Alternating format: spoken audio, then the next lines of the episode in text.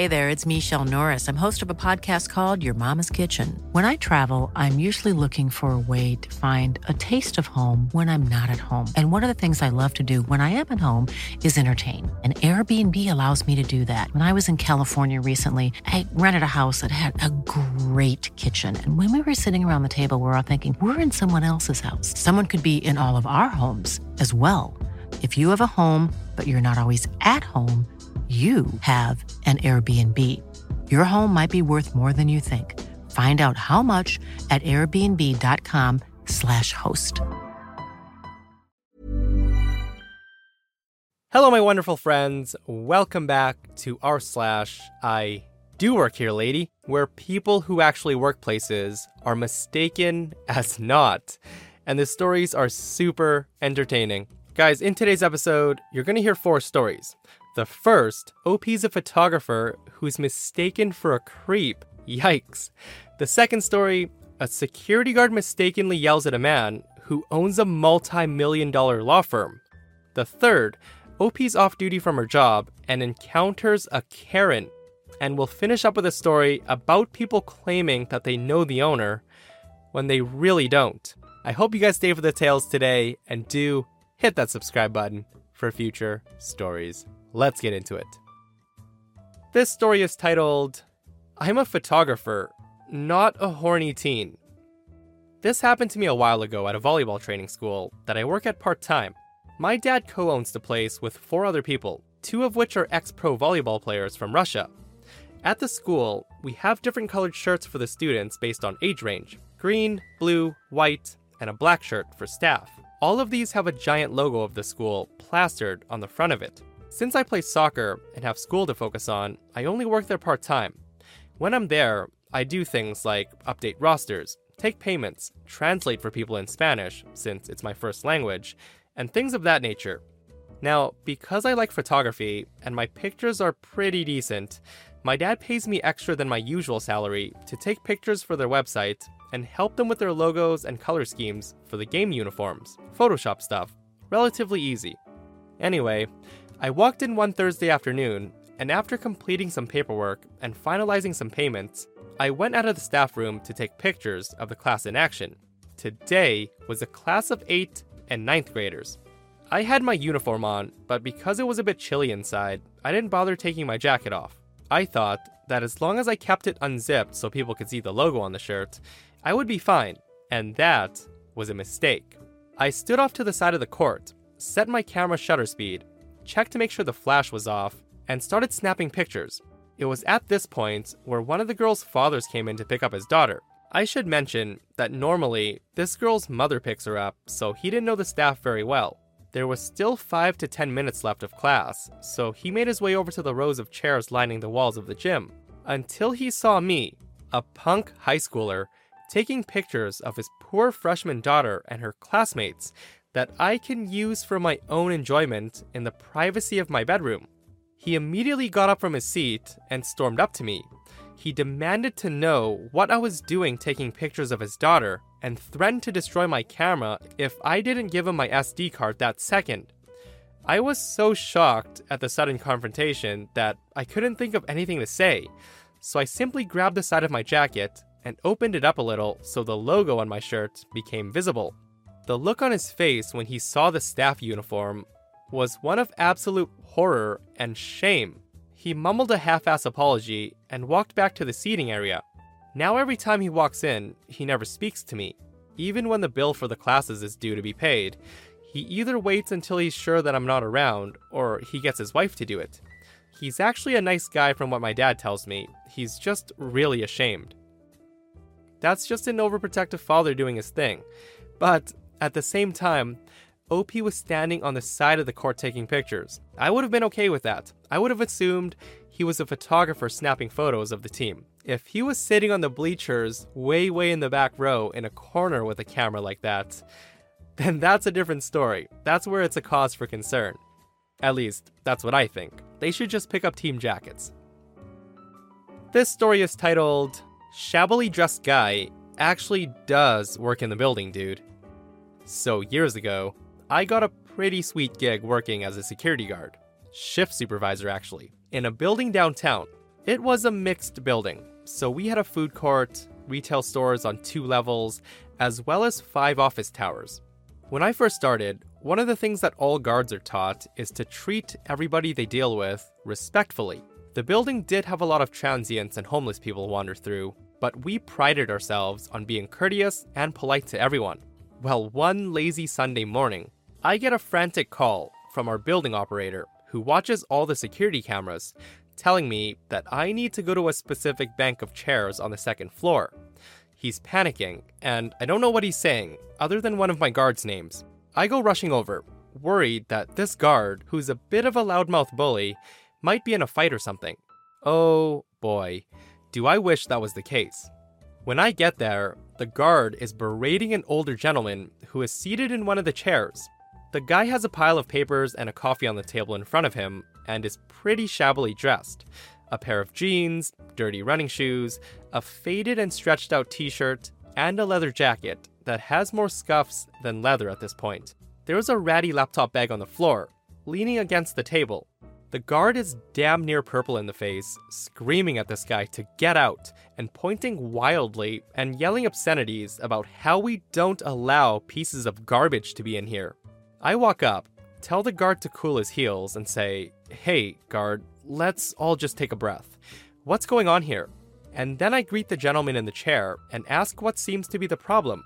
The second gentleman gets two words out, and the guard lights up on a tangent about how this homeless drug addict is loitering and needs to leave but won't get up.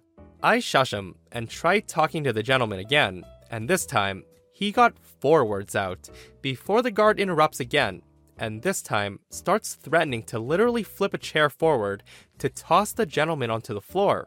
I finally have enough with the guard and tell him to go to the office and cool off, and that I'll deal with the gentleman. The guard begrudgingly leaves, and I apologize to the gentleman about the guard's overreaction. The gentleman basically says, "I appreciate it. I work over in X tower on X floor and forgot my keys. I was waiting for my assistant to arrive and can let me in."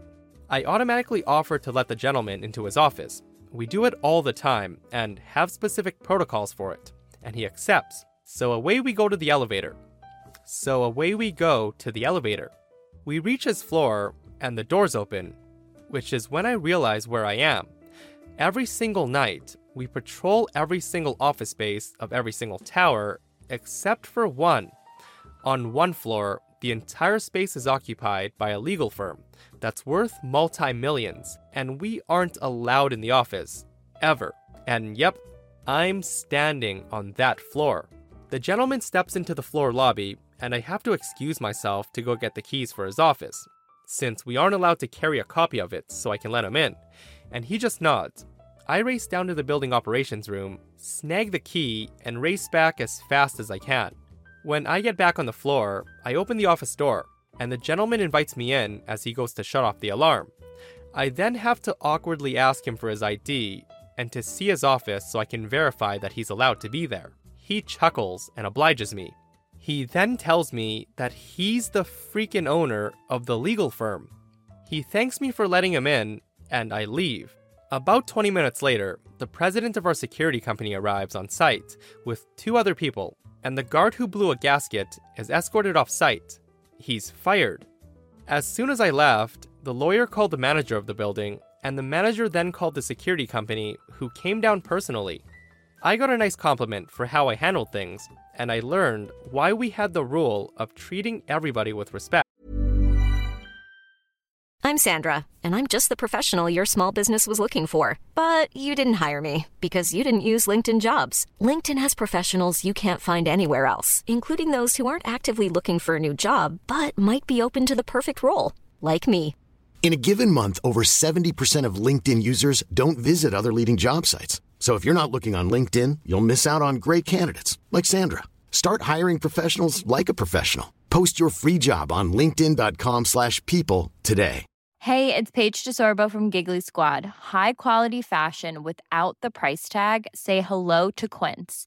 I'm snagging high-end essentials like cozy cashmere sweaters, sleek leather jackets, fine jewelry, and so much more, with Quince being fifty to eighty percent less than similar brands. And they partner with factories that prioritize safe, ethical, and responsible manufacturing. I love that. Luxury quality within reach. Go to quince.com slash style to get free shipping and three hundred sixty-five day returns on your next order. Quince.com slash style. Guys, this is why you don't judge people solely on appearance. A lot of wealthy people are really, really low-key, and it's pretty easy to make yourself look rich by swiping a credit card. It's also amazing that the owner of the law firm kept his cool while being yelled at. But then again, how can you be bothered by little stuff like that when you know who you are and you own a multi-million dollar law firm? This story is titled, Entitled Karen Gets Hurt Because She Doesn't Listen. Okay, so I'm going back to work because it's finally opening back up after the virus, and that made me remember this story. Some of the moments of this are a little fuzzy, as I was running on three hours of sleep that day. I work at a popular thrift store in Canada. When I was on mat leave with my little one, I had to go into my store to buy some more baby clothing, as he was getting way too big for his younger clothing. I was browsing some of the household aisles when I hear a smash at the other end. I looked at my watch and realized that most of the employees who would deal with this problem were on lunch. So the policy is if something glass breaks, one employee would stand at the breakpoint to stop customers from stepping on it, and another would go get a broom to clean up the mess. As no one was around, I decided, what the hey, I'm not in a hurry, and the baby's still sleeping in the cart. So I stood there, and my mother-in-law went to tell the cash about the break. Most customers were regulars who knew I worked there and just had a baby. Some of them even stood there out of the glass to gush about how cute my little man is. Then there's this one lady who looked like a freaking Karen comes near, and I say, "Excuse me, ma'am, I'll have to ask you to go down to the other aisle and come back once this mess is cleaned up." She scoffed at me, looking me up and down and said, "You're not the boss of me. Why are you telling me what to do? You don't even work here," and started walking on the glass. To be fair, the clothing policy at the time was all black, and I was wearing bright colors and a long flowing skirt. So I calmly said to the lady, "Ma'am, please stop walking. This glass could hurt you. And yes, I do work here. I'm just on leave with a baby." She says, "What glass? There's nothing on this floor." She said that as she stopped to look on the shelves. She never even looked down. I was twenty-three at this point, twenty-four now, and she went to walk away, and at that moment, this lady frickin' slipped on the glass. I asked her if she was okay, and she screamed, "Why didn't you warn me there was glass? I'll have you fired." "I did warn you." I said that as a supervisor and my mother-in-law showed up. The supervisor was the only one available to clean up the mess, and she's one of the best ones there. Luckily, the lady only got a small scratch on her hand from the glass, and she said, "I want her fired. Where is her manager?" Oh, so now she believes me. As I explained to her what happened, the lady kept trying to butt in, but the supervisor kept holding up one finger to silence her. Another customer chimed in and said that I was telling the truth, and I did warn her about the glass. The lady glares at me and says, "She's lying. She wanted me to get hurt. That's why she didn't tell me about the glass." I need to note that the glass was bright green. You can't even miss it like you could clear glass. The supervisor sent me off, and she dealt with the situation and told me that I could go to the break room to hang out with the other employees. So from there I thanked her and went to the break room where my coworkers fussed over the baby and got to take turns holding him as I rested and told them what happened. I don't know what happened to that lady, but I was given a twenty dollars gift card as a thanks for going above and beyond and doing my job, even when I was off. It actually paid for most of my items after my discount. This story is titled, "I Do Work Here, and You Need to Go." I work at a place that does nighttime events during the weekends, where we sell beer and have food. It's not a restaurant, it's all outdoor. We are family friendly, and due to the type of licensing we have, we're only allowed to sell beer and no other alcohol.